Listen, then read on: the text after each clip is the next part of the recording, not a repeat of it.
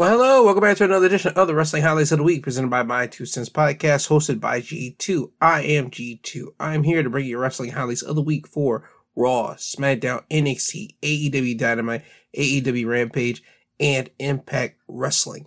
Now, before I end today's episode, I will be giving you guys my reactions to the Iron Claw movie trailer that dropped this week, and also what I think, what I think the people's overall um, impression of the Iron Claw movie will will be when it comes out, but that's whenever this episode will be coming towards the end.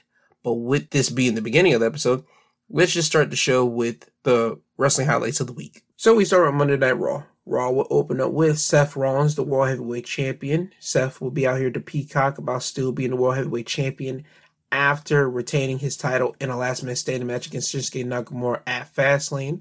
Seth would start talking in a somber tone, saying that he is proud to still be your World Heavyweight Champion, and that after his last man standing match, uh, the adrenaline wore off in the back, and he's starting to feel it in his lower back.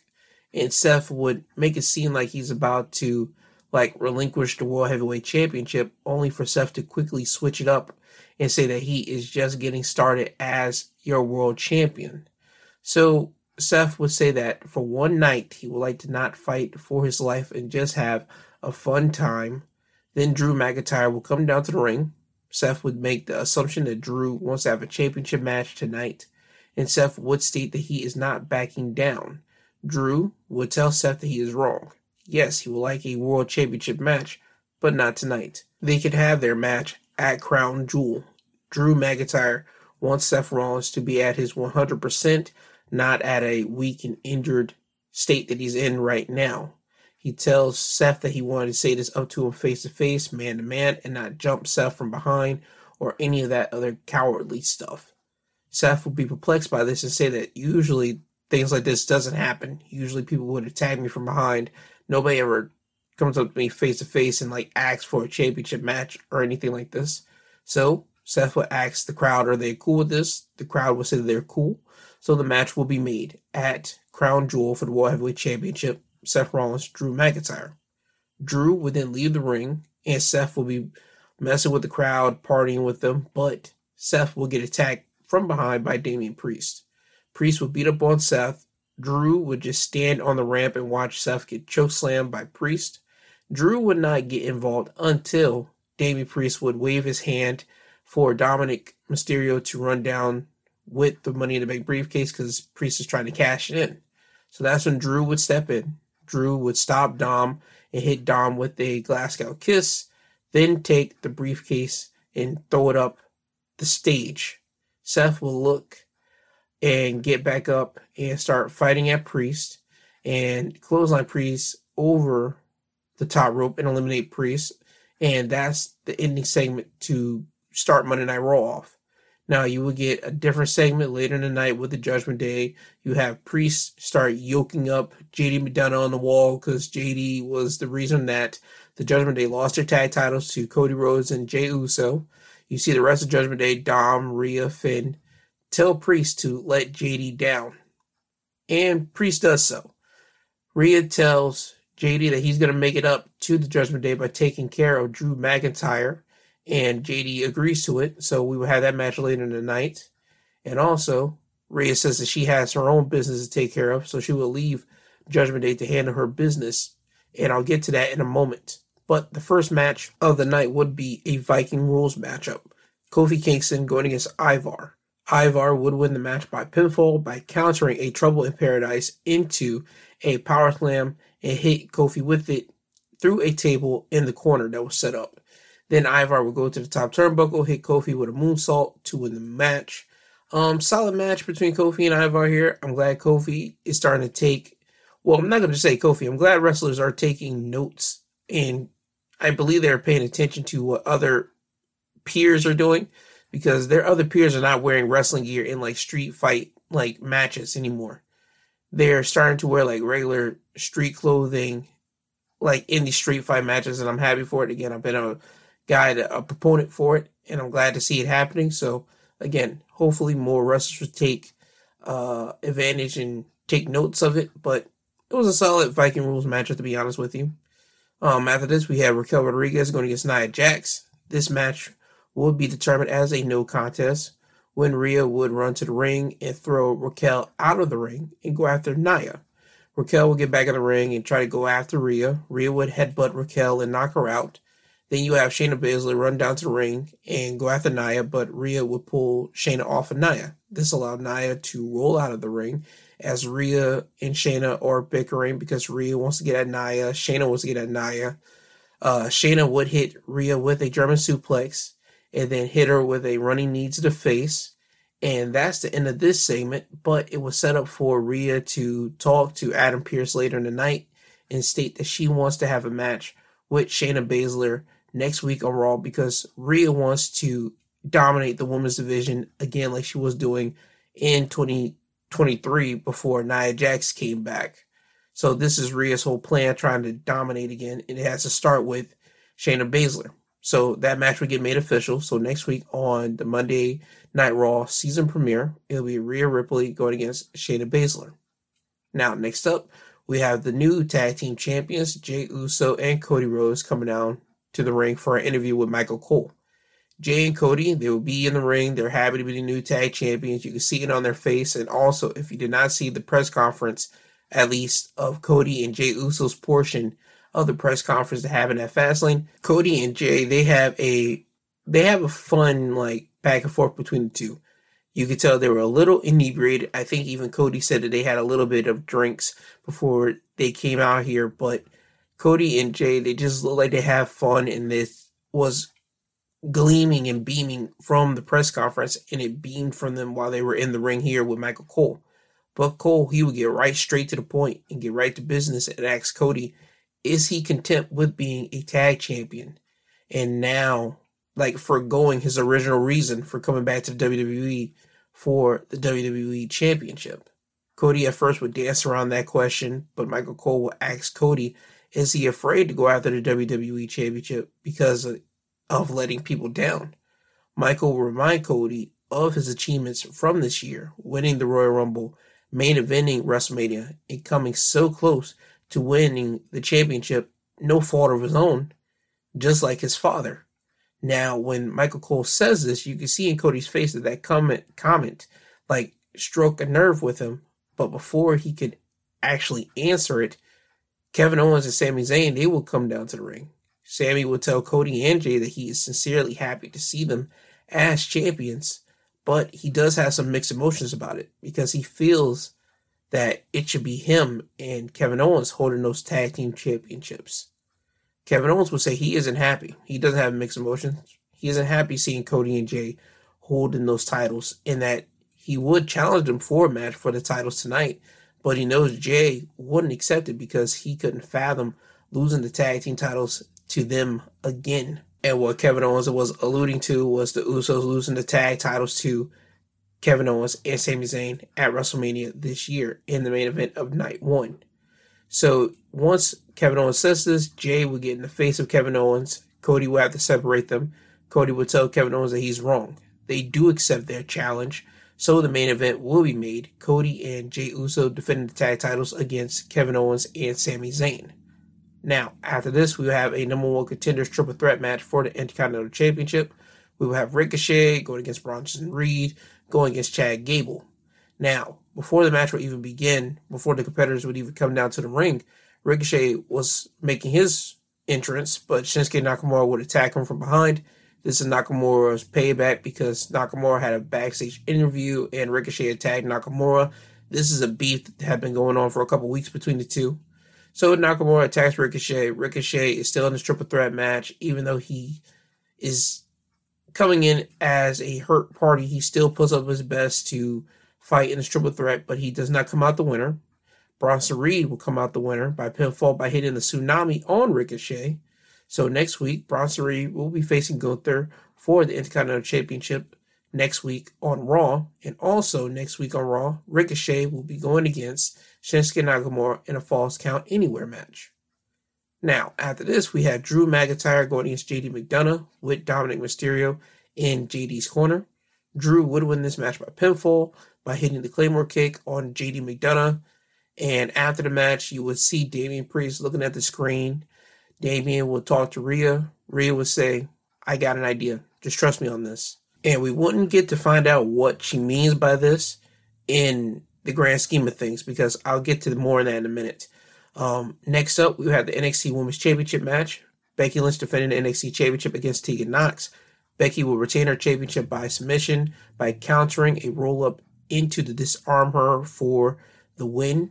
Becky's now still your NXT Women's Champion. This match was more for Tegan Knox to get the exposure from uh, the main roster people, the audience, the people who haven't seen her on television uh, before. I mean, Tegan Knox, I would say she had 30, not 30, um, 70% of offense in this match against Becky. Becky was still fighting back, but this was more of a Tegan Knox showcasing to let people know what Tegan Knox was able to do. Even Michael Cole was putting over Tegan Knox, stating the adversities that she had over like go through on commentary.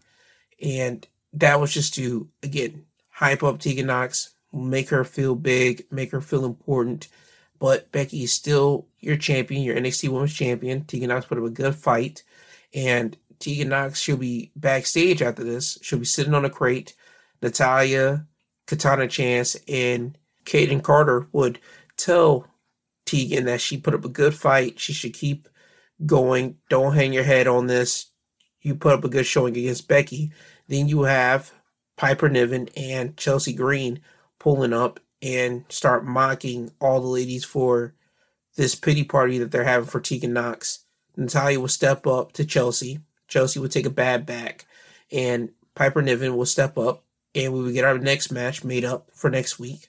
Piper Niven's going against Natalya next week on Raw. And while this segment was happening, in the back that you couldn't hear it, you would see Drew McIntyre talking with Rhea Ripley. And you don't know what they're saying. It's probably some Judgment Day Drew McIntyre business that they're having.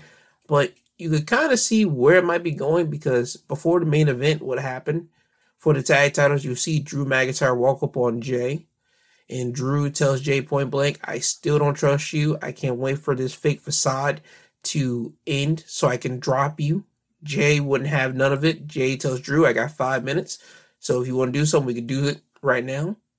And before they can get it cracking, Sami Zayn, he will walk up and he say, Are we good here? And he will ask again, Are we good here? And Drew say, Yeah, we're good. Drew would leave. Jay would appreciate Sami for doing what he just did. And Jay would tell Sami, but when it comes down to these tag titles, it's all business. Sami says, You don't got to tell me. I know. So we get to our main event for the tag team titles Cody Rhodes and Jey Uso defending the tag titles against Kevin Owens and Sami. Jay and Cody will retain their championships by pinfall when Cody and Jay will hit the code D on Kevin Owens, which is the Cody Cutter and the 1D Fusion to retain their tag team titles. Good match. The biggest thing about this match was first it was all about sportsmanship between three guys, Cody, Jay, and Sami. Kevin Owens was still the odd man out because just like Drew McIntyre, Kevin Owens does not trust Jey Uso. So you would get this standoff and we have everybody doing their business. Jay and Kevin Owens, they'll fight on the outside of the ring. Those two will continue to fight. Cody Rhodes will try to separate it. Sami will push Cody off of it. Now Cody's getting upset. Cody will try to break it up again. Sami will push Cody off, and now Cody is getting to it with Sami. And now it's just a traditional tag match versus tag match. Both teams wants to be the tag champions, so they'll start getting busy. But in the end, Cody and Jay they will retain their titles. Um, after the match, Cody would get in the ring with Jay. Those two would dap up with the tag titles. Sami Zayn, he would get in there. He would shake um, Cody and Jey Uso's hand. Kevin Owens, he would get in the ring. He would shake Cody's hands, and then he will look at Jay, and then he'll walk over to him and hug him. So it seems that Jey Uso has earned the respect of Kevin Owens, and Kevin Owens at least is giving Jay more of the benefit of the doubt. Now, this is how Monday Night Raw will end. We'll have to wait and see next week on Raw if this type of camaraderie will continue. But having said all that, that was your Raw wrestling highlights of the week. And now we move over to NXT. NXT will start with one half of the unified tag team champions, Cody Rhodes. Cody Rhodes will come to the ring. The fans are loving Cody. Cody gives that same love back to the fans, and it's because his father, Dusty, was one of the creative minds of NXT, and he has a big lasting legacy in NXT. So that's the reason why the fans love Cody so much here. And also they're in Florida. So AEW was also in Florida. Well, their home base is in Florida, so you can expect extra love for Cody here. Um, Cody would get straight to business and start making the announcements that he's here to make. He would say that at the end of the women's breakout tournament, the men will have their own breakout tournament. So they're bringing that tournament back. Also, they are bringing back the Dusty Rhodes Tag Team Classic. So that tournament is coming back as well. And for this special night, Cody Rhodes has been given the authority to be the special guest general manager. So once Cody makes all those announcements, the NXT champion Ilya Dragunov will come to the ring to talk up Cody. He would give Cody praise, saying that he wants to meet the man that he looks up to, who gives everything he can to the WWE universe, who endures as much punishment just so he could come out on top and just to show off and embrace and entertain the people. So Ilya will continue to talk up Cody until the NXT North American Champion Dominic Mysterio and the Women's World Champion Rhea Ripley will come out. Dom would talk smack to Ilya, and his mission was to get an NXT Championship match. Ilya would agree to put his championship on the line just to shut Dominic up. Cody would say that he knows what Judgment Day is all about and say that in their match, there will be a special guest referee and it will be the megastar LA Knight. So that match will be made official and you will have that match later in the night. Now, this wasn't the only time Cody would start making some matches because next week he would set up a tag team battle royal where the last two teams remaining in that battle royal will face off against one another in a standard tag team match where the winners will be the number one contenders for the NXT tag team champions. So you have that match to look forward to next week on NXT. Now, the first match on NXT would be Roxanne Perez going against Asuka. Shotzi will be on commentary here. Asuka would win this match by pinfall by hitting a roundhouse kick on Roxanne Perez to win the match. Solid match from Roxanne and Asuka. Asuka just looked like she dominated Roxanne towards the end, which it should look that way because Asuka is a main event uh, player, and she shouldn't really be too much wounded by someone like Roxanne who's still in NXT, but they show a lot of favor and a lot of uh, not going to say promise because Roxanne knows her stuff, but you see what they want to go with Roxanne. You see that they have a future built with Roxanne. So for Roxanne to have this match with Asuka and to come out on a losing end, it wasn't bad for her. And Asuka winning, it wasn't bad for Asuka neither. It was the right choice. Now after the match, Asuka would show respect to a fallen Roxanne, then leave the ring. Then Kiana James will get in the ring and badmouth Roxanne, and it looks like Kiana's about to do something. So Shotzi will leave the commentary table, get in the ring, beat up on Kiana James, hit her with her DDT, and lay Kiana out. Now that will be done. Later in the night, Asuka will be backstage. Kiana will show respect to Asuka for coming to NXT to handle that Roxanne business, then leave. Blair Davenport, she would come in, she would speak Japanese with Asuka and show her respect. That's what I got from that. Then you will see uh Kelani Jordan come in, show her respect you will see Fallon Henley come in and she's about to show Asuka respect. But Tiffany Stratton, she would just cut the line and she would start playing pompous to Asuka, saying, You already know who I am. I'm not gonna be like all these other people that's just like embarrassing themselves to meet you. But I'm glad you're here. Congrats. Asuka will leave. Fallon and Tiffany will have some words. So it seems we're getting a match with Fallon and Tiffany probably next week on NXT. It wasn't announced, but I expect that to happen next week. Also, next week on NXT, we'll have Tegan Knox going against Lyra Valkyria because Tegan Knox wants another crack at Becky and tells Lyra that she has to wait her turn and that she's not going to have that match at Halloween Havoc against Becky. Lyra tells Tegan, it's not my fault you couldn't get the job done on Monday Night Raw. I'm getting my shot. So we have that match set up for next week. Now, Next matchup, six man tag, pub rules matchup. The Brawling Brutes and Tyler Bate going against Gallus. The Brutes and Tyler Bate would win this match by pinfall when the Brutes and Tyler Bate would put Joe Coffey through a table with a power bomb to end the match. Now, a pub rules match is the same thing like a Viking rules, but instead of it being Viking uh, weapons around the ring is nothing but like, uh, I want to say pub tables that you see at a uh, bar. You see a keg there. You see like things you would see at a bar. Pool sticks, not a pool table, and like various of other things. Those weapons would get used. Oh yeah, they had a dart board and darts there too, so those would get used as well. But the Brawling Brutes and Tyler Bate won. Again, Gallus following with Kofi. They wore actual street gear, so I'm glad that that's starting to catch on with a lot of wrestlers. Again, if you're not in a standard wrestling match and you're in a hardcore match or anything of that uh, magnitude, you need to wear street clothing. That's just my personal opinion. Now, next up, we will have WWE's greatest of all time, John Cena, coming down to the ring. And here's something to make mention. During John Cena's entrance, John Cena would notice the fans are singing his theme, and that catches John Cena off guard. And he says, That's never happened. So he's feeling the energy from NXT. The fans are applauding John for being here. Cena would give that energy right back to the NXT fans, saying how great it is to be in NXT, where the future is here. Cena will continue to put over how special NXT is and talk about how special Carmelo Hayes is.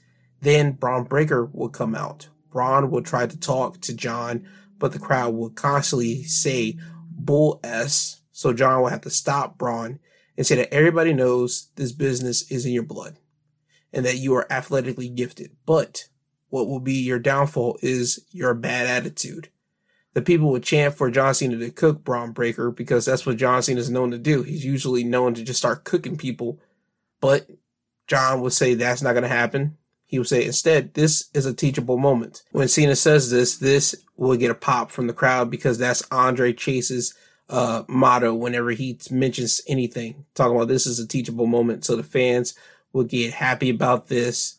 And you will see John just tell Bron, listen, you don't have to worry about me. I will be standing in Melo's corner and I'm just here to watch you and Melo go at it. John will put his hand out to Braun and say, good luck tonight.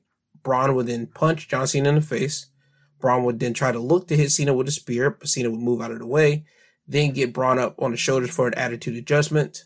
Bron would quickly get off John's shoulder and slide out of the ring. So we end this segment here. Solid segment. It shows that I think the main roster people like going to NXT now just so they can feel the energy from the NXT uh, audience because that small, the small venue that NXT is in, like the Performance Center, you get to feel the energy, and I think that it bounces off the walls, so you get to feel everything and hear everything, and it just makes it more special to the performers in there. So for John to get to like experience that. Hopefully he'll get to tell people on the main roster when he goes back up there how special NXT truly is. And hopefully we'll get more main roster talent onto NXT. And the biggest like draw, in my personal opinion, outside of John Cena and Cody Rhodes that they were able to get is Roman Reigns. So maybe we might get Roman up here in NXT just as a cameo. Maybe. Now, next up, NXT Championship match. Ilya Dragunov, the champion, going against Dominic Mysterio, who has Rhea Ripley in his corner. Ilya Dragunov would win this match by pinfall by hitting the torpedo headbutt. Now, towards the end of the match, as usual, Judgment Day shenanigans. Finn Balor, JD McDonagh, and Rhea Ripley would try to interfere, but LA Knight, being a special guest referee, he would take care of Finn and punch him off the apron. Uh, LA Knight and Ilya would take care of JD McDonagh. When JD would come in, he would try to attack Ilya. Ilya would uh, hit him with some type of move, and then LA would hit him with a BFT, then throw JD McDonagh out of the ring. Rhea Ripley, she'll get on the apron. Trick Williams, he'll run down to the ring to yank Rhea off the apron to allow Ilya to hit Dominic with the torpedo headbutt to retain the NXT championship. Now, after the match, Baron Corbin, who is making a gripe because he's supposed to be next for the NXT Championship, and he sees that Ilya is basically ducking him because he was the last guy to beat Ilya. Baron would start making his way to the ring, and he would notice somebody's in the ring, and he would shout at Ilya to look out. Ilya would turn into a big boot from Dijak. Dijak is in the ring. He yells at Ilya, saying that championship is mine. Then you see Dijak leave the ring, get in Baron Corbin's face, and tell him that he's next for the NXT Championship. Now, later in the night, Baron Corbin would have a meeting with Cody, and he's trying to tell Cody that he should be next in line because he beat Bron Breakker at No Mercy.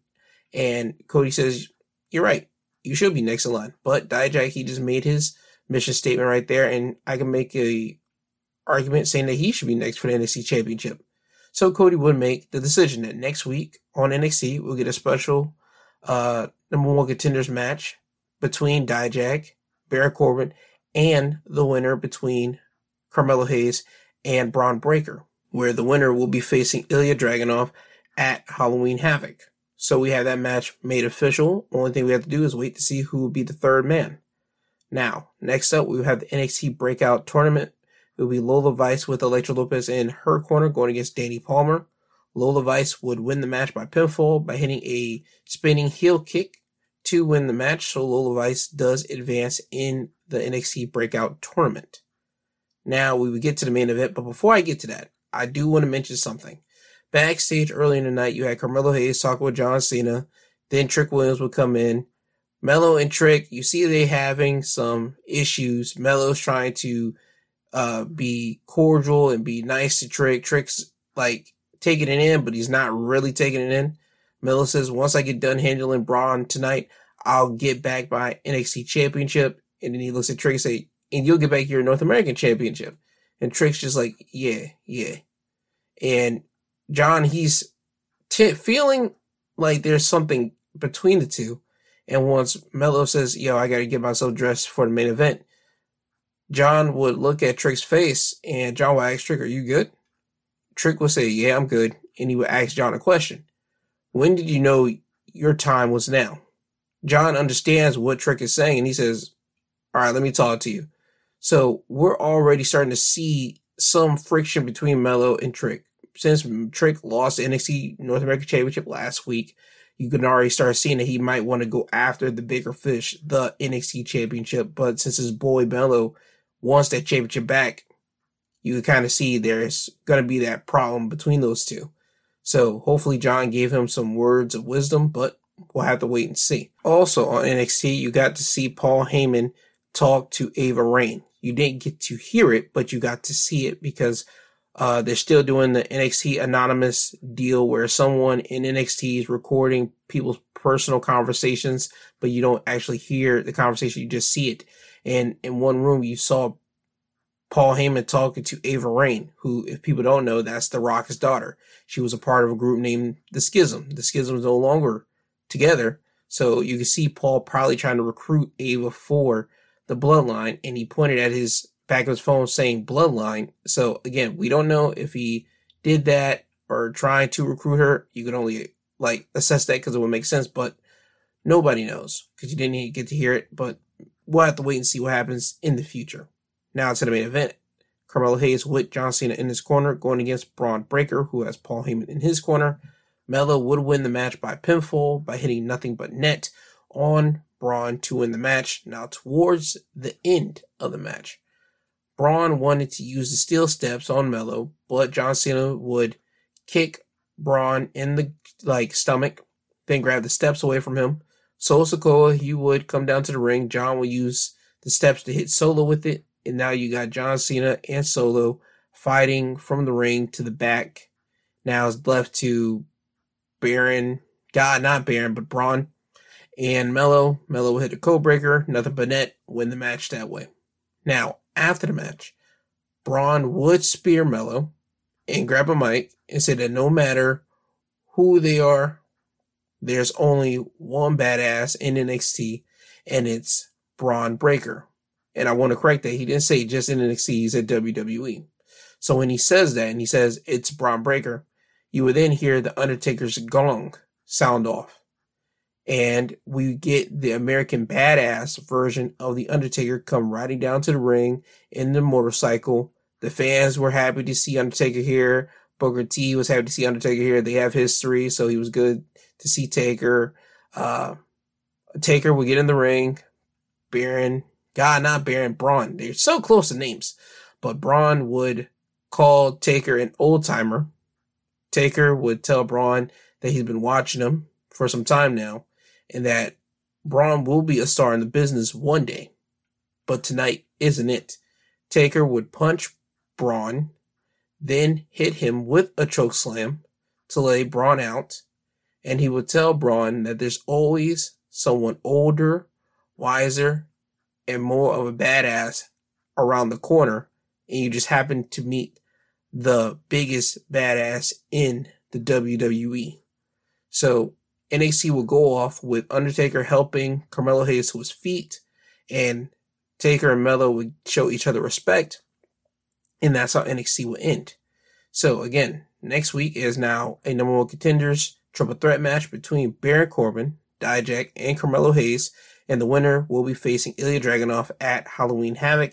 So expect that match to be next week. That match sure to be great, and expect some shenanigans. I feel with Trick and Carmelo next week on NXT because I have a feeling Carmelo's probably going to ask Trick what did he talk about with John, and Trick's probably not going to want to say much. But again, that's going to lead to some friction. So expect that on next week's episode of NXT. So with that, that's your NXT wrestling highlights of the week. And now we turn over to AEW Dynamite, and this is a special edition of Dynamite. This is their Tuesday uh, title night of Dynamite because I believe they had to switch over from Wednesday to Tuesday for this week because of baseball, I believe.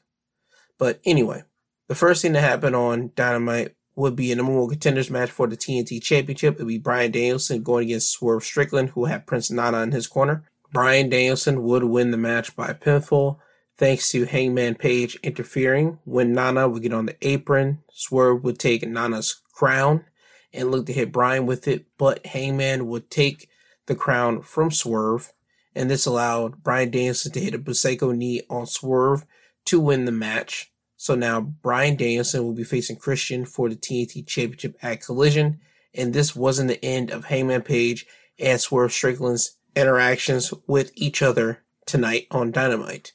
Now the next matchup will be Chris Jericho going against Powerhouse Hobbs with Don Callis in Hobbs' corner. Hobbs would win this match by pinfall by hitting a World's Strongest Slam on Chris Jericho to win the match.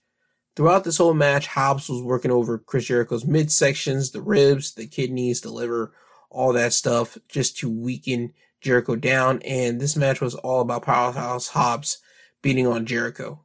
There'll be multiple times in the match you see Hobbs hitting a spine buster, then working over the midsection, hitting the spine buster again, working over the midsection. He hits a pop world strongest slam, gets the tries to get the pin, win there, didn't get it happen, and then he hits it again for the second time, then he gets the win. So again, a lot of midsection work from Hobbs here. After the match, Hobbs will hit another world strongest slam on Jericho, and this was to lay Jericho out, so he would get looked at by the medical staff in the back, and they will say that Jericho had to be taken to a local facility so they can get more uh, work on Jericho to see how he's looking at. The reason why Kenny Omega and the Young Bucks weren't there, Kenny he got taken out last week, and the Bucks are with Kenny right now, so they were not at the arena for this incident. Now, next up, the AEW International Championship match. Orange Cassidy going against Rey Fenix. Now, originally it was supposed to be Jon Moxley going against Fenix, but the medical staff wouldn't clear Moxley, so Orange Cassidy would get his rematch for the International Championship, and Orange Cassidy would make the best of it because he would win back his International Championship when he would hit Rey Fenix with an orange punch, then lock in the mousetrap pin on Rey Fenix to win the match. And now Orange Cassidy is a two-time international champion. And Orange Cassidy, he was more aggressive in this match. Orange Cassidy for some weeks now has been trying to get some type of championship gold. It seems that the Orange Cassidy character, yes, he might still be that laid back guy, but you're starting to see him. I'm not going to say perk up, but you're starting to see him become a little bit less laid back, a little bit become a little bit more um unchill because he wants championship gold, and now that he has his back, you see we're about to enter another phase of Orange Cassidy because when you held that international championship in his hands, you saw his face just like look a certain type of way. Not a face of wow, shock, not a face of happiness, but like a face of this is mine. This is my championship. And even when he left the ring, the best friends and Rocky Romero were out there. And you saw when I believe it was Chuck or Rocky like tap Orange on the shoulder, like to say good job. Orange just kind of like snapped out of it for a minute and looked at him, and he had to get himself back together and then like walk up the ramp with the championship in hand. So again, I sense that we're getting a variation or a different variation of Orange Cassidy. No more this laid back guy, just like whatever. I think he actually does care about this international championship a lot. So we might get to see a more aggressive side of Orange Cassidy going forward. And speaking of aggression, Wardlow, he will be out here. He'll go against Matt Sydal, and uh, Wardlow would win the match just like he did last week with referee stoppage. When Wardlow would hit four power bombs, then the referee would call for the bell. Straight domination, straight total complete domination for Wardlow here on Matt Sydal. And something that I didn't pick up on last week until I went to Twitter and somebody mentioned it, and he had it this week on as well. On his wrist tape, or I believe on his left hand, well, left arm, it had MJF wrote like right on the wrist tape. So I'm not certain if they're going, this is going to be playing into something bigger later down the line or what it is, but MJF is written right on Wardlow's wrist tape. So I have a feeling we're going to run this back with Wardlow and MJF, something with that, especially with the way that MJF's acting now and trying to be a better person. I can feel that Wardlow is probably going to be the guy that like cuts the cord with that and say you're nothing but a snake, you're a liar, you're all this stuff because Wardlow knows the true MJF. And again, we'll have to wait and see what happens there. I just want everyone to look at Wardlow's wrist next time he comes out for a match, and you'll see MJF written on it. And this will start getting your your mind to think about what they're planning on to do with Wardlow and MJF in the future. Now, next up, we have Hangman Page going against Jay White with Bullet Club Gold in his corner. Jay White is still in possession of the AEW World Championship, or better known as the Triple B. So he still has that in his corner. He has like the Bullet Club guys look after the championship here.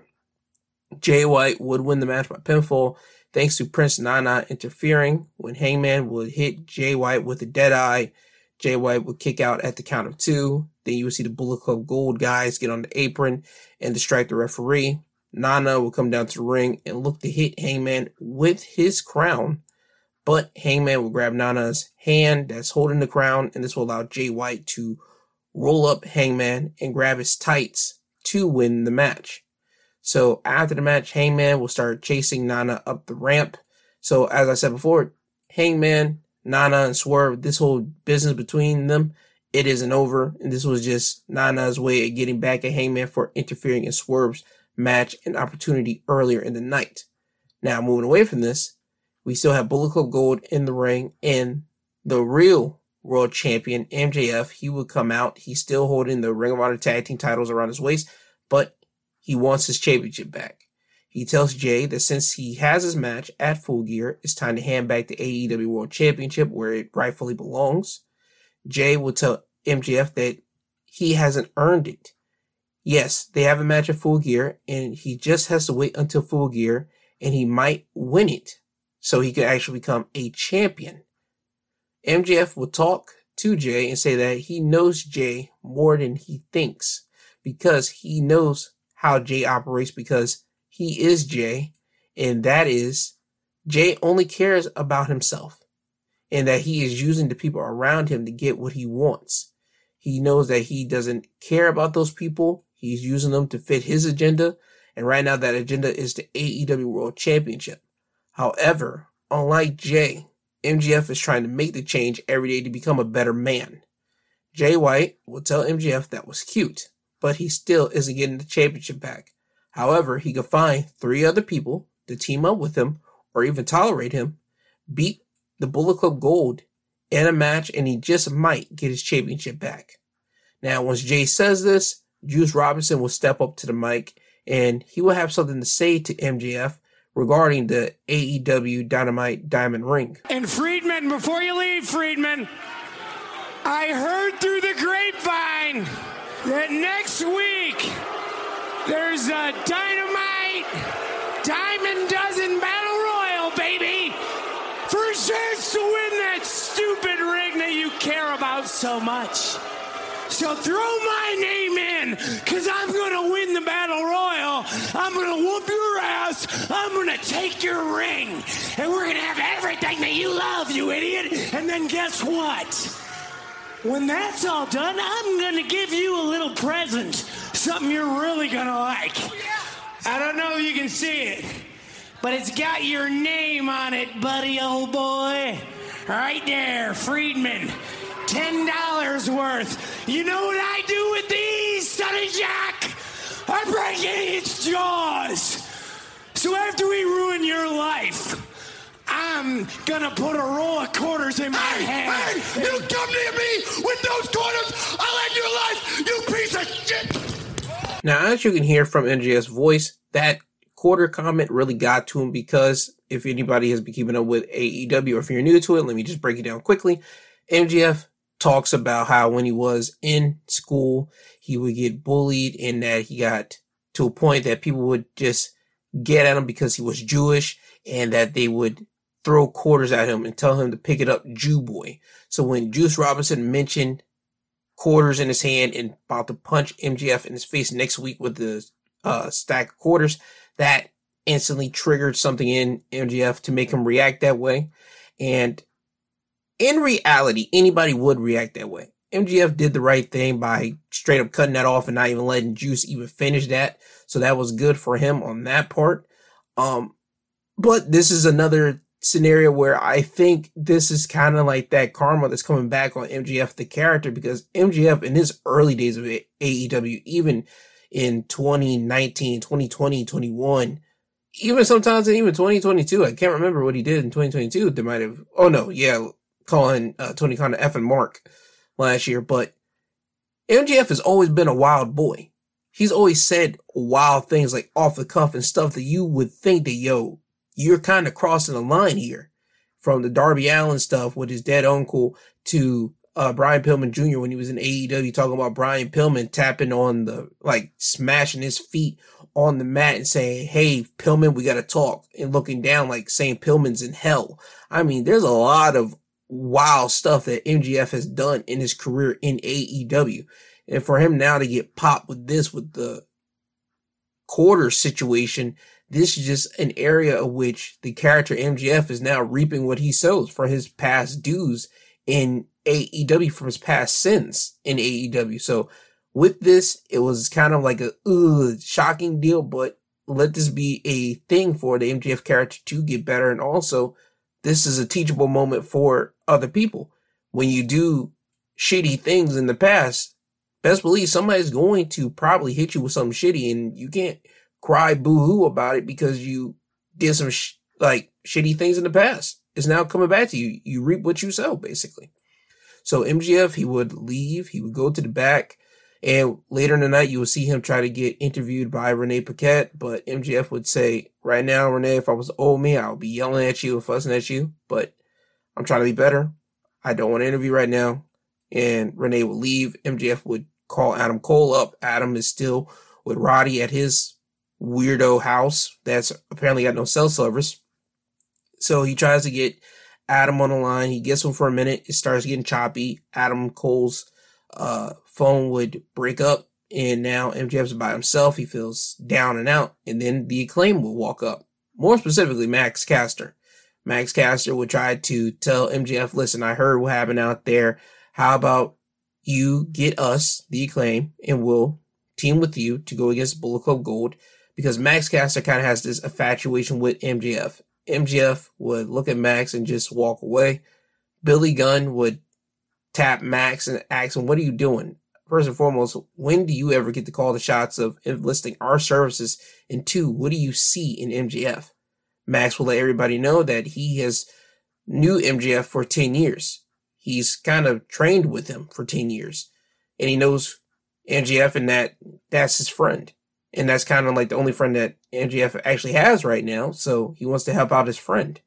So we have this Roman with whether the acclaim is going to join MJF or will, will MJF actually allow the acclaim to do so? So that's a big question mark that we still have to figure out right there. More than likely we will get it. So expect that to actually happen. Um, next up, the AEW Women's Championship matchup. Hikaru Shida going against Saraya. Shida is now your new women's champion when she beats uh, Saraya by pinfall by countering a pin into her own pin to become now a new three-time AEW Women's Champion and the only three-time AEW Women's Champion. Um, during this match, Ruby Soho, she would try to interfere, even though technically she was barred from ringside. She was wearing a disguise all black. Uh, she would try to spray paint Shida. Shida would turn the spray paint around and Ruby would spray paint herself in the face. Toni Storm will come out. She'll start hitting Ruby in the back with slippers, the shoes, if you will. And Toni would throw Ruby over the guardrail into the crowd. So now you got Toni chasing after Ruby into the crowd, into the back. So be left back to Shida and Saraya. And again, Shida's now your new women's champion. Congratulations for Shida. This is the first time I think in AEW history that you've seen actually a championship be won twice by someone in the exact same year.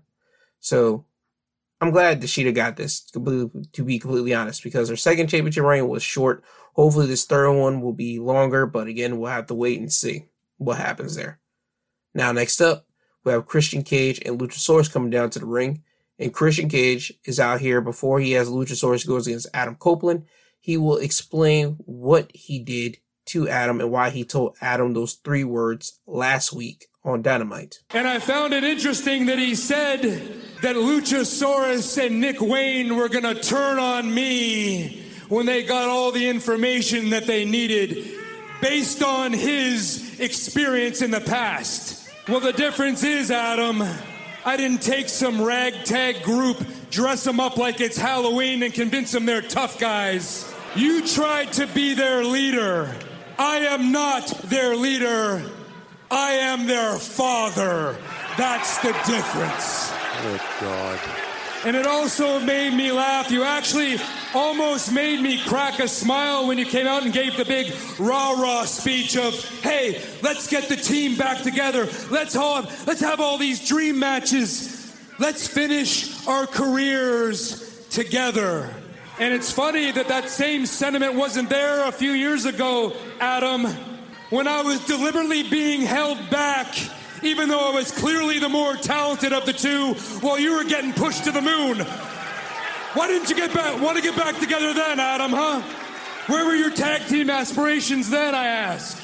And my, how times have changed because as your career is on a downward slope, my career keeps climbing to new heights because I am without a doubt the hottest star in this industry. I am the most talked about star in this business. And you came out here under the guise that you want to get the tag team back together when the fact is you need me. I don't need you. But I can't say I blame you for being a fan, Adam. I have a lot of fans around the world. In fact, I know your wife Beth is a huge fan. So we have Christian's reasoning for why he told Edge to go F himself last week.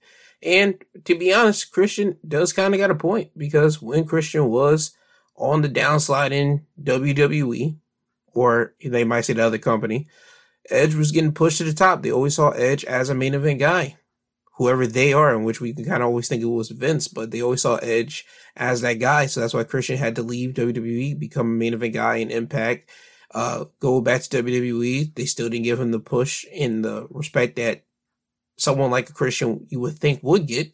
So they still didn't do that. And then what happens? Edge retires, or Reg is, Edge is forced to retire. Adam, sorry, is forced to retire. Christian is forced to retire. They both come back at different times. Christian leaves. He goes to AEW. He becomes one of the biggest talking points of AEW when he turns on Jungle boy and does the whole your father's dead kick that he's been doing now, and he's a TNT champion. While Adam on the other end, yeah, he has some great matches and he has like some great rivalries, but he was never like the talking point or the actual person. So now when Adam coming to AEW, he wants to join back with Christian, and you can see from Christian's side, you need me. I don't need you. I'm good right now. So where was all that concern years ago whenever uh the shoe was on the other foot. So you can see why Christian is kind of apprehensive to joining back up or clicking back up with Adam Copeland here. And when he said that comment about Beth Adams' wife, Adam would come down to the ring, and now Christian will leave the ring. Luchasaurus would be staring down with Adam. Uh, Nick Wayne would run down. He would hold Adam's foot. Luchasaurus would big boot Adam and start beating up on him. Referee would come in to separate it. Ask Adam if he still wants to go on with this match with Luchasaurus here. And Adam will say yes. So we get our main event, Luchasaurus with Nick Wayne in his corner, going against Adam Copeland, who would win the match by pinfall when Nick Wayne will get on the apron to distract the referee. Christian will come down to the apron and look to hit Adam with the TNT championship. Adam would take the championship from Christian, hit Luchasaurus in the back of the head with the championship. Adam would then throw the championship back to Christian. Christian would catch it. And now, as Luchasaurus is getting up and he's holding his head, Christian's holding the smoking gun, and Luchasaurus just cocks his head at Christian and looks at him like, You hit me with the championship. Why? Christian would tell Luchasaurus that it wasn't him, and he would tell Luchasaurus to look out. And once Luchasaurus turned around, Adam would hit Luchasaurus with a spear to win the match here. So Adam Copeland would get the win over Luchasaurus. After the match, Nick Wayne would attack Adam from behind. Luchasaurus would join and Christian is just on the outside watching this. Bryan Danielson, he would run down to help Adam out here. So you got Bryan Danielson and Adam going against Luchasaurus, Nick Wayne. Now Christian decides to get himself in. Christian starts uh, beating up on Bryan Danielson. Now you get the Blackpool Combat Club, Claudio and Yuta coming down to help out Bryan Danielson. Then you get the Gates of Agony, and then Swerve comes out. Then Hangman Page comes out, and now we just got a whole just like barrage of brawling going down. And the last four men in the ring would be Bryan Danielson, who has Christian Cage in the LeBell Lock. Nick Wayne, he would try to help out, but he would eat a spear from Adam. And Christian, he's tapping out to the LeBell. He's tapping out, and this could be the glimpse of what happens on AEW Collision tonight on Saturday. So, again, we'll have to wait and see what's going to happen on Collision to see what transpires between Bryan Danielson and Christian Cage for the TNT Championship. And that will end Dynamite. So with that, that's your AEW Dynamite wrestling highlights of the week. Now moving over to Impact Wrestling, we will start off with the Impact Tag Team Championships being defended, where the Rascals will be going against the challengers Rich Swann and Sami Callihan. The Rascals will retain their championships by pinfall using dirty tactics when Rich Swann was on the top turnbuckle. Trey Miguel will pull Rich, and Rich would fall onto the top turnbuckle padding. The referee would see Rich, but miss seeing Zachary Wentz hitting Sami Callihan with a low blow, and this allowed the Rascals to hit Fire Flame, which is a pushing moonsault onto Sami to win the matchup and retain their tag team titles. Now the Rascals will be facing Ace Austin and Chris Bey at Bound for Glory for the Impact Tag Team Championships. Next up, we have a five person matchup where the winner will get the number 20 spot in the Call Your Shot Gauntlet at Bound for Glory and the loser, the person that got pinned or submitted, will enter that gauntlet at number one. In this match, you had Dirty Dango, Jordynne Grace, Eric Young, Champagne Singh, and Jake Something.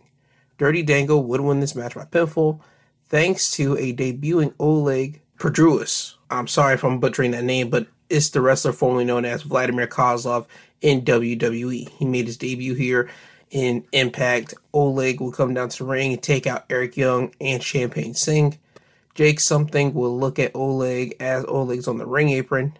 Dango would shove Jake into Oleg, and Jake will get hit with a headbutt. This allowed Dirty Dango to hit a reverse DDT on Jake something to cover him for the win. So Dirty Dango will now enter at the number 20 spot, and Jake something will enter at the number 1 spot. Also, at the end of the match, Oleg would raise up the hand of Dirty Dango. So Dango has his new guy on his patrol. Dango has Alpha Bravo, and now he has Oleg in his corner. Oleg's basically going to be the, his uh, big man guy that basically takes out people, his muscle. So, all right, cool. We got this little ragtag group here. I'm not mad at it. Dirty Dango's whole deal is that he hates pro wrestling, even though he's doing it but he just craps on it every opportunity that he can get. So for him to enter number 20 in this Call Your Shot gauntlet and possibly even win it is basically going to give like the biggest FU and his character wise to impact in the world of professional wrestling, at least in my personal opinion on that at Bound for Glory, but we'll have to wait and see. Also, I noticed that he had a Bray Wyatt uh, tattoo on his shoulder. Um, it looked great. So again, that was just something that I noticed, and I'm pretty sure other people noticed it as well. But um, yeah, to show you how much Bray affected Dango as well. Dango has a picture also of uh, Luke Harper or Brodie Lee, as people will know him, on his uh, shoulder as well. So I like seeing people get tattoos of their friends that have passed away on them to let people know that they still hold some type of uh, special remembrance to them. Again, nothing to do with wrestling, and that was just something that I noticed. So that was a nerdy moment of me here. Um, next matchup, we had Courtney Rush with Jessica in her corner going against Tasha Steelz, who had Deonna Purrazzo in her corner. Tasha would win the match by pinfall by hitting a cutter on Rush for the win. Now, this gives Tasha and Deonna Purrazzo momentum as they go into their matchup against Killer Kelly and Masha Slamovich at Bound for Glory for the Impact Knockouts Tag Team Championships. So, this is giving that team something as basically next week's Bound for Glory. Now, we go to the main event the two out of three falls killer impact match between Eddie Edwards and Frankie Kazarian. The first fall would be uh, concluded by pinfall, and that would go to Eddie Edwards by hitting the Boston Knee Party on Frankie Kazarian. The second fall would be won by Kazarian by submission, and he would do that by locking in a crossface chicken wing on Eddie, making Eddie tap out. And the third fall would be a last man standing match between the two, and Kazarian would win this match by hitting a fade to black, or better known as a dead eye if you watch AEW and Hangman Page. And he would do this by hitting it off the ring apron onto a table outside of the ring. And as the referee was counting to 10, at the count of eight, you saw Frankie start going to the uh, guardrails to help him get to his feet before the count of 10. So that's what happened, and Kazarian wins the two out of threes killer impact match. Now, the first fall, it was a regular standard style match between the two nothing really to clamor about. The second fall is when you start getting into some of the gritty stuff because in the second fall, Eddie Edwards busted open like Kazarian's chest and it had blood leaking out. Usually you don't see that. Usually you see their uh, chest start like getting bruised up, red up whenever someone keeps on chopping it a lot. But Eddie Edwards, he was able to break skin and have Kazarian's chest is like bleeding and it was bleeding bad for uh, the second spot. And Kazarian wearing white trunks, his blood got on it. In commentary, even mentioned how the former white, like clear trunks that he was wearing got stained up, and you got to see it like as the match would progress. And again, Kazarian was able to fight out of that in the second fall, locking the crossface chicken wing. Now in the third fall, last man standing, they just start doing whatever they can. You had kendo sticks being used. Uh, you had a cookie cookie uh, sheet being used, steel chairs being used.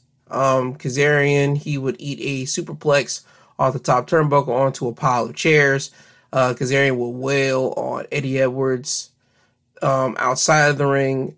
At one point, they had a table outside of the ring, and uh, you saw, I believe Frankie was going to put Eddie through it, but then I don't know where Alicia Edwards she would hit Frankie in the back with the kendo stick, so she got herself involved. However, Frankie would put Alicia through a table outside of the ring. And again, Impact is doing something that not a lot of major wrestling uh, shows are doing. I mean, AEW did it like during the summer when uh, Andrade pushed Julia Hart off the ladder to Buddy through the table, but not a lot of men putting their hands on women in wrestling back in the day at Attitude Era that used to happen, but not now. And I understand it's corporate stuff, sponsors, and all that type of stuff, but Impact is able to do it, and you're able to make that a part of a story, and people will actually say, "Yep, she got what she deserved." And again, we're missing that, but hopefully we'll get that soon because I still am on the side of Rhea Ripley needs to get put through some type of table or get hit with a finish, some way, somehow. I think we're gonna get there. Like whenever a certain person comes back, maybe a Randy or maybe like somebody unexpectedly does it. But uh, again, Impact was able to do it here, and they didn't catch any backlash on it. So I think that the major companies should be able to do so as well. But again, it would all fit in the story of what Eddie Edwards and Kazarian have been telling for, I believe, giving commentary said it for the past like six months And I didn't even remember that it's been going on six months between Kazarian and Frankie, uh, Kazarian and Eddie. But it has been. This match was straight. Two out of three falls. I implore you to go watch it. Implore you to go watch uh, this match. It should be on, I believe, Impact's YouTube page right now. But with that being said, that's your Impact Wrestling, wrestling highlights of the week.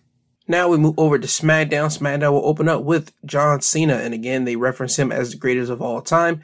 And before John Cena could actually get his bearings under, Roman Reigns will come out with Paul Heyman and Solo Sikoa by his side. Roman would take umbrage with John Cena being called the greatest of all time. Roman would say that he is the greatest of all time and that they have encountered this situation before. And Roman would say, just like last time, he's going to give Cena a choice. Either he leaves or they are going to make Cena leave. Cena would tell Roman that he isn't here to challenge Roman or anything of that nature. He's actually here to acknowledge Roman. Cena would say that Roman's reign as champion has been oppressive and that he himself hasn't earned the right to challenge Roman, but he knows someone that has and outwalks LA Knight.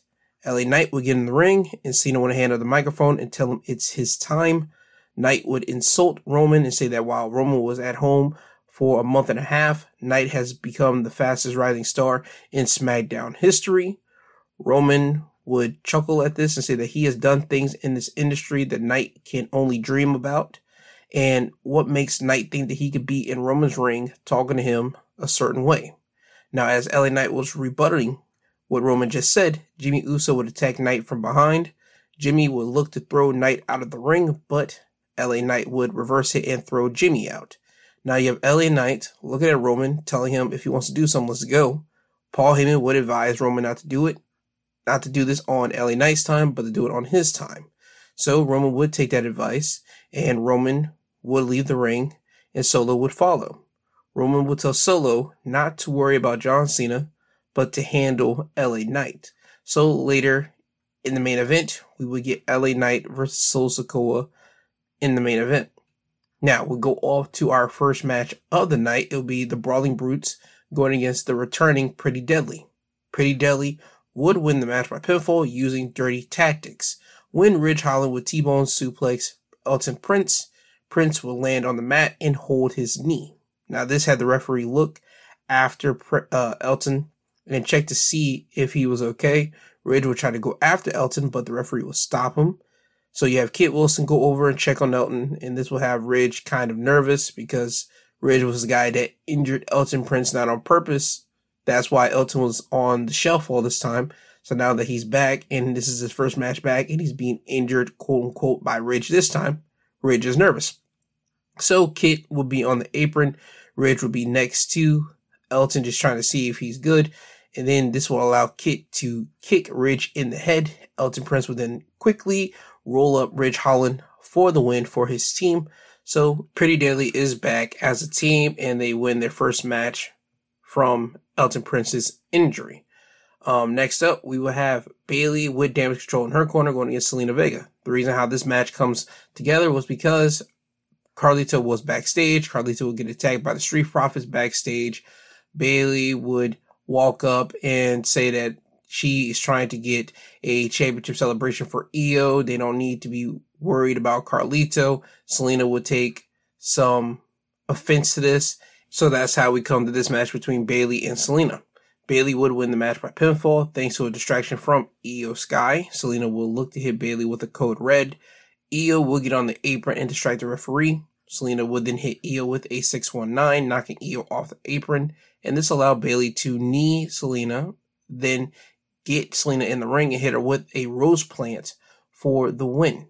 Now, after the match, Bayley and Iyo would attack Zelina until Charlotte Flair would come down to the ring and start uh, making damage control basically flee the ring and to the back. Now, next up, we will have Triple H coming down to the ring. Triple H is out here because he has an announcement to make, and in the ring with him would be Adam Pearce. Triple H would give it up to Adam Pearce for being the man that held down both Raw and SmackDown for the last three years, which is a thankless job. So he wants to give uh, Pearce his flowers. Uh, Triple H would tell Adam Pearce that he is getting a promotion and that he will be the general manager of Monday Night Raw. Triple H was going to introduce the SmackDown general manager, but the North American champion, Dominic Mysterio, will come down to the ring, complaining about Cody and Jey defending the tag team titles tonight on SmackDown with the Judgment Day getting their rematch on Raw. So he doesn't see how this is happening. Triple H would tell Dom that he is complaining to the wrong people. And Triple H would then introduce the new SmackDown general manager, and it's Nick Aldis. For the people that's not aware of who Nick Aldis is, Nick Aldis is a former uh, TNA champion. He's a former NWA champion. He has all the credentials to do this gig for uh, SmackDown. And plus, I think with a new face that WWE doesn't know, I think this will allow them to uh, gain some type of trust with Nick, maybe, because usually with people that come into these, uh, usually when people come into these new roles in WWE, at least on character, certain people you know, certain people you don't. With the people that you don't know, it allows people to go back and look at your history, if you were a wrestler or if you weren't, and what you were doing in other promotions. It allows people to gain knowledge about who you are.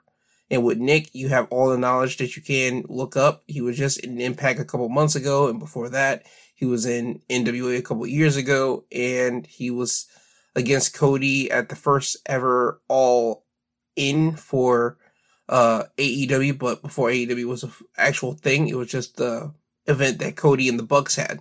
So Nick Aldis, he has a lot like under his belt in his years as a professional wrestler. So if people want to know who Nick Aldis is, it gives the fans some, uh, it gives them something to look forward to and actually gives them some research to do. Homework, if you will. So Nick Aldis, he would get in the ring, he would shake hands with Triple H, Adam Pearce, and even Dominic, and he would tell Dominic he's a huge fan of his father.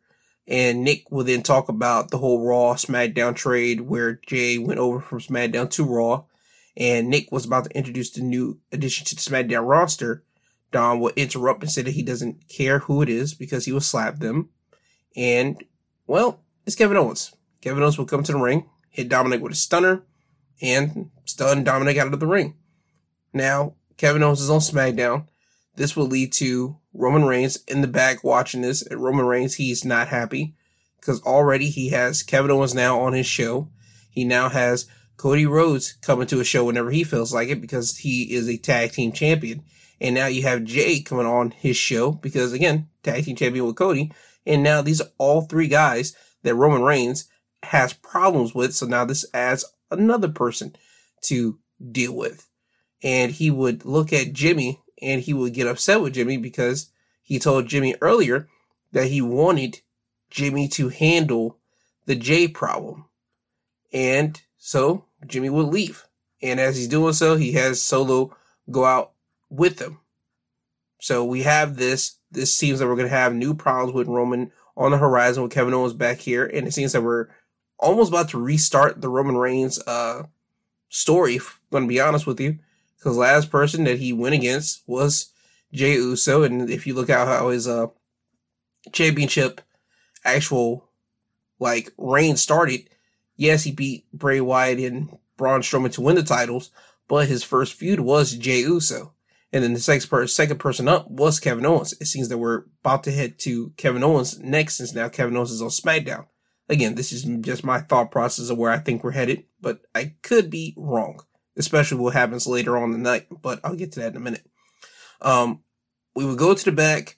Nick Aldis will have a conversation with Charlotte Flair in his office and he tells Charlotte that he saw what happened at Fastlane, how she got screwed by damage control because if damage control didn't interfere in that triple threat match, and that if the referee would have saw Charlotte tapping out Asuka, Charlotte would be the new women's champion. Nick will let Charlotte know that she will be facing Iyo Sky next week for the women's championship. Now, as Charlotte was leaving the office, Triple H and Jade Cargill would walk in and we would get a stare down from Jade and Charlotte. Now, again, they're pumping Jade to the moon. You saw her like walk up at Fastlane. You saw her appear at NXT. You now see her appear at SmackDown. I'm not sure if she did appear on Raw or not. Again, just I don't remember it, but you can tell again they are doing something with Jade. They want to build up to they want to build up the suspense of where Jade might go. Will she go to NXT? Will she pop up on Raw? Will she pop up on SmackDown? Especially now with her having that stare down with Charlotte, something that everybody wants to happen whenever that match actually does happen, Jade versus Charlotte, because um people have been speculating this. Again, this is just a list of matches that Jade can now have. She can have it with Charlotte, Bianca, Bayley, Becky, Tiffany Stratton.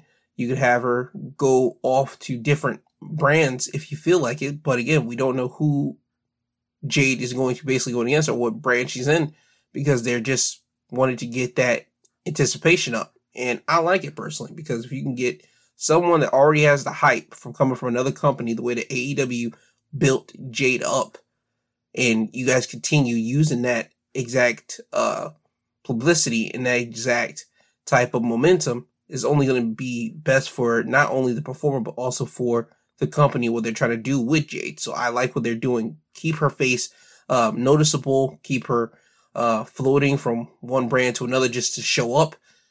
And I would like to know where Jade's going to uh, end up and when she's actually going to attack someone and what events are going to be personally, because I think that's what everybody's just waiting for. Anyway, getting off our nerd rant here. Um, on to the next match. Undisputed Tag Team Championship match is Grayson Waller and Austin Theory as the challengers going against Cody Rhodes and Jey Uso as champions. Cody and Jey would retain their titles by pinfall. Cody and Jey would execute the code D on Austin Theory. Then Cody would hit the Cross Rhodes on Theory to win the match for his team. Now, after the match, as Cody and Jey would leave the ring, they are met by Jimmy Uso, Solo Sikoa, and Roman Reigns on the stage. Now, before anything could happen, officials would come out and make sure nothing would happen, but you would get this nice stare down. You have Cody staring down Roman, uh, Jimmy staring down Jey. Again, I think these are matches that's going to happen at WrestleMania. Jimmy and Jey, they said they want to have a match at Mania. I think they're going to try to hold it off as much as they can, WWE, until they actually have that match happen at Mania. So I think that's kind of almost locked in, if I'm going to be completely honest. And uh, Roman and Cody, everybody thinks that's going to happen at Mania. I think that's going to happen at Mania personally. But again, we still have some time between now and when WrestleMania happens in Philadelphia. So things are always able to change. But I think that's the big master plan, if I'm going to be completely honest with you. Now, we go to the main event Solo Sikoa versus LA Knight. LA Knight would win the match by pinfall. Um, towards the end of the match, Jimmy Uso would try to attack LA Knight with a hip attack, but John Cena would come down to the ring and hit Jimmy with an attitude adjustment. Solo Sikoa would then uh, hit Cena with the Samoan spike. LA Knight would turn Solo around and hit him with BFT for the win, so LA Knight would win the main event. However, after the match was over, as LA Knight was posing on the top turnbuckle, and when he got off, LA Knight would get hit with the spear from Roman Reigns. So, as I said earlier, I said that Kevin Owens might be the next person to go against Roman. Apparently, that's not the case. Because with Roman now hitting LA Knight with the spear, and with Roman having that confrontation that he had with LA Knight earlier in the show, Roman Reigns holds on to grudges. Roman Reigns did not forget. So he's going to try to make LA Knight's time on SmackDown hell as long as, well, he's on the show. And as long as Roman Reigns is on the show. Um, so LA Knight could be the next one up. I think the grand scheme of things, LA Knight might be the next one up, but Kevin Owens is like that other big fish because I think they're trying to again retell the story of Roman uh going through past challenges that he had to face during his title run and now with the exception of the bloodline kind of dwindling away from him, at least members are. Jey Uso has. Jimmy Uso, he's trying to get himself back in, but I can see Roman kind of like squeezing on Jimmy and probably telling him to get out of here. And the next person going to line up was probably be Solo. So again, I think we're going to get a rerun of like former opponents, but now with new outcomes, new people around uh, Roman or lesser people around Roman. But again, we'll have to wait and see as that goes. But LA Knight, he looks like he's next. And if not Knight being next, is Kevin Owens. Now, with that being said, that's your SmackDown wrestling highlights of the week. And now we move over into AEW Rampage. We will start off with a trios match. We will have the Hardys and Isiah Kassidy going against 2.0 and Daniel Garcia with Jake Hager in their corner. 2.0 and Daniel Garcia would win the match by pinfall when Daniel Garcia would hit a lifting DDT slash gutbuster on Isiah Kassidy for the win. Now, after the match, Matt Menard would have a problem with Daniel Garcia. Matt has a problem with the way people see them as jokes. They see them as jokes because of Daniel Garcia's dancing and all that type of crap. So throughout this match, as Daniel Garcia would get tagged in, he was trying to do his dance. Matt Menard would kind of stop Daniel Garcia periodically throughout the match. And that's what the big issue is. Uh, Cool Hand Ange, she would try to tell Matt that he needs to chill out. Daniel Garcia's dance actually got them the win tonight, so he probably needs to do what he has to do. Jake Hager would tell both Daniel and Matt that he need to squash this. And Matt Menard, he's just not trying to have it. So it seems to me that Matt Menard and Daniel Garcia, there might lead into a match between the two, maybe. I think it will. And this might be the situation where it might get uh 2.0 and Jake Hager just jumping on Daniel Garcia because I don't see uh Cool Hand Ange and Jake Hager leaving Matt Menard and joining Daniel Garcia, to be honest with you. But again, we'll have to wait and see as Rampage uh, goes on and that storyline happens on Rampage. Next matchup will be Jay Lethal with Jeff Jarrett, Satnam Singh, Karen Jarrett, and Sanjay Dutt in his corner, going against Trent Beretta, who have Chuck Taylor in his corner. Jay Lethal would win the match by pinfall by hitting the lethal injection on Trent Beretta for the win. Next matchup would be Emi Sakura going against Skye Blue. Skye Blue would win the match by pinfall by hitting Code Blue. Next up, main event. Tag team matchup, the Gates of Agony with Prince Nana in their corner, going against the Blackpool Combat Club's Wheeler Yuta and Claudio Castagnoli. Claudio and Wheeler Yuta would win the match by pinfall, with Claudio and Yuta hitting their assisted body splash onto Kaun for the win, and that's how AEW Rampage would end. Now, before I get you guys out of here, I do want to make one small mention of something. This past week, um, A24, this Hollywood movie production company, they will put out the trailer for Iron Claw. Now, for people that don't know what that is, this is Hollywood's telling of the Von Erichs, uh, basically their story. Um, it's gonna, I believe it's gonna start off with them just being like teenagers moving into the wrestling industry. I think that's how it's basically gonna start. And I'm not certain how people are going to take this. I don't know how people are going to, uh, like it or not. I found the trailer very, very well put together. And usually that's how trailers are. But from what I saw in the trailers, I didn't have no beef with it. I think that this Iron Claw movie is going to be fine. I think is going to um, get a lot of people that weren't into professional wrestling or probably watched it as a kid. I think they're going to at least put wrestling back into the focal point for certain individuals and for people to understand how wrestling truly is. At least it was back in the day.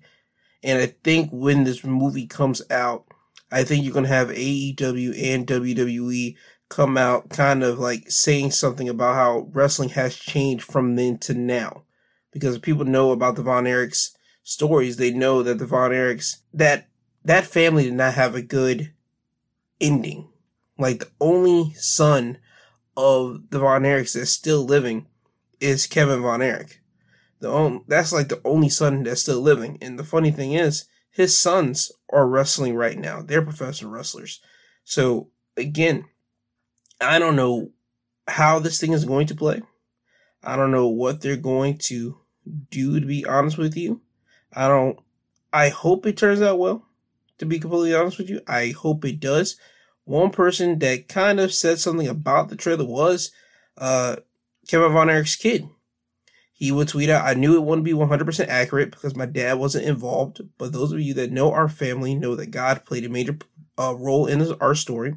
Still excited about it and think it can help a lot of people that are suffering from loss They nailed the wardrobe though, and that's the one thing people are saying that they did at least uh, pay attention to the wardrobe that the Von Erichs did wear at the time. So I will give A24 that. Again, I think the trailer looked great. I know I'm going to watch the Iron Claw movie because I am a pro- uh, professional wrestling fan.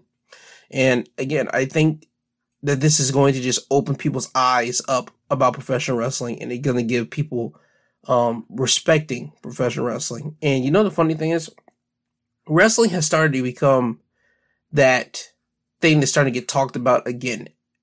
I was around the age where the Attitude Era died and became the Ruthless Aggression Era, and WWE was still like a thing in the mainstream for a little bit, but then it started to die down and started to go away. And anybody that still liked professional wrestling, that was your thing. And like the mainstream really didn't talk about it like that. Now the mainstream is starting to get back with professional wrestling. You have rappers coming to the WWE or AEW shows. You have uh, endorsements now featuring wrestlers on them and all these things. WWE doing numbers, AEW doing numbers.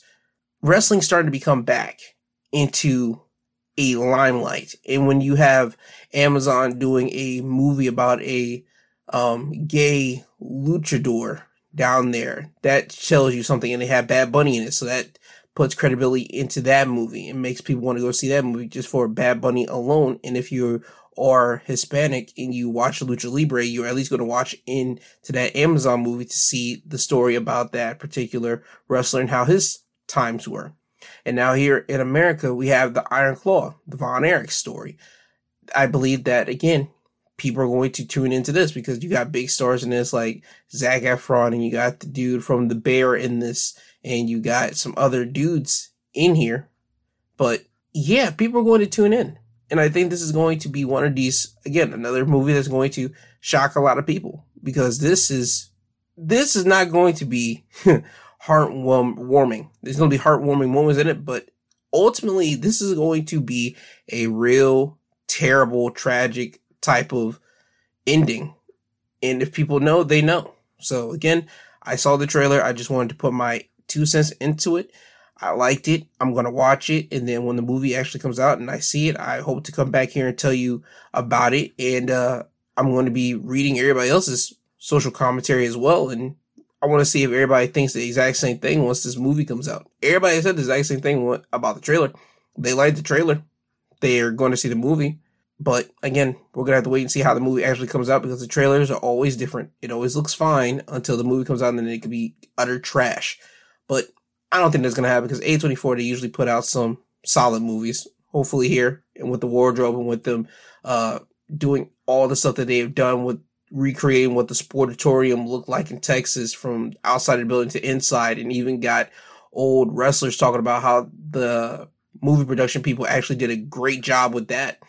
So again, A24 they put out good movies and it would from what I understand, from what I've seen, the wardrobe, everything, it looks fine. It looks great. I'm just gonna, I just can't wait to see it personally. And that comes out in December, I believe. Sometime in December. Let me try to get a like date for it. It comes out December the what? December the 22nd. So three days before Christmas. Ooh. Yeah. I'm gonna watch it still, but three days you're doing this before Christmas? Yeah, you trying to give people uh some tragic moments as they're going into literally Christmas Day, but we'll wait and see about it. But anywho, that's my thoughts on the Iron Claw movie. Again, it's just dropped the first trailer. I expect more trailers to come out before the actual movie comes out because we're in October now. So it's time to start promoting the movie, but we'll see as time goes on. Now, with that all being said, this has been your Wrestling Highlights of the Week, presented by My Two Cents Podcast, hosted by G2. He is I, and I'm him. I love you all. I thank you. And also, just want you guys to know, I do have the midweek episode out. If you did not listen to that, you can listen to it now. And I will be coming out with a Sunday episode tomorrow, which I talk about everything that happens in the news that's going on this week. Just want to make this noted. I will not be talking about what's going down with Palestine and Israel, all that stuff. Again, I mentioned on the midweek episode, if you didn't listen, I mentioned how I'm not smart enough to mention any of that or talk about any of that. So that's the reason why I'm not going to be talking about it. I gave my reasonings and more details on the midweek episode. So if you want to listen to me explain my reasons why, there you go. But I just want to give you a nice understanding and an update about Sunday episode will not be covering what's going on in like Palestine, Israel over there. So again, just want to cover that. But now with the self promoting out of the way, again, this has been Wrestling Highlights of the Week presented by My Two Cents Podcast. Was by G2. He's I and I am him. I love you all. I thank you. I'll see you guys later.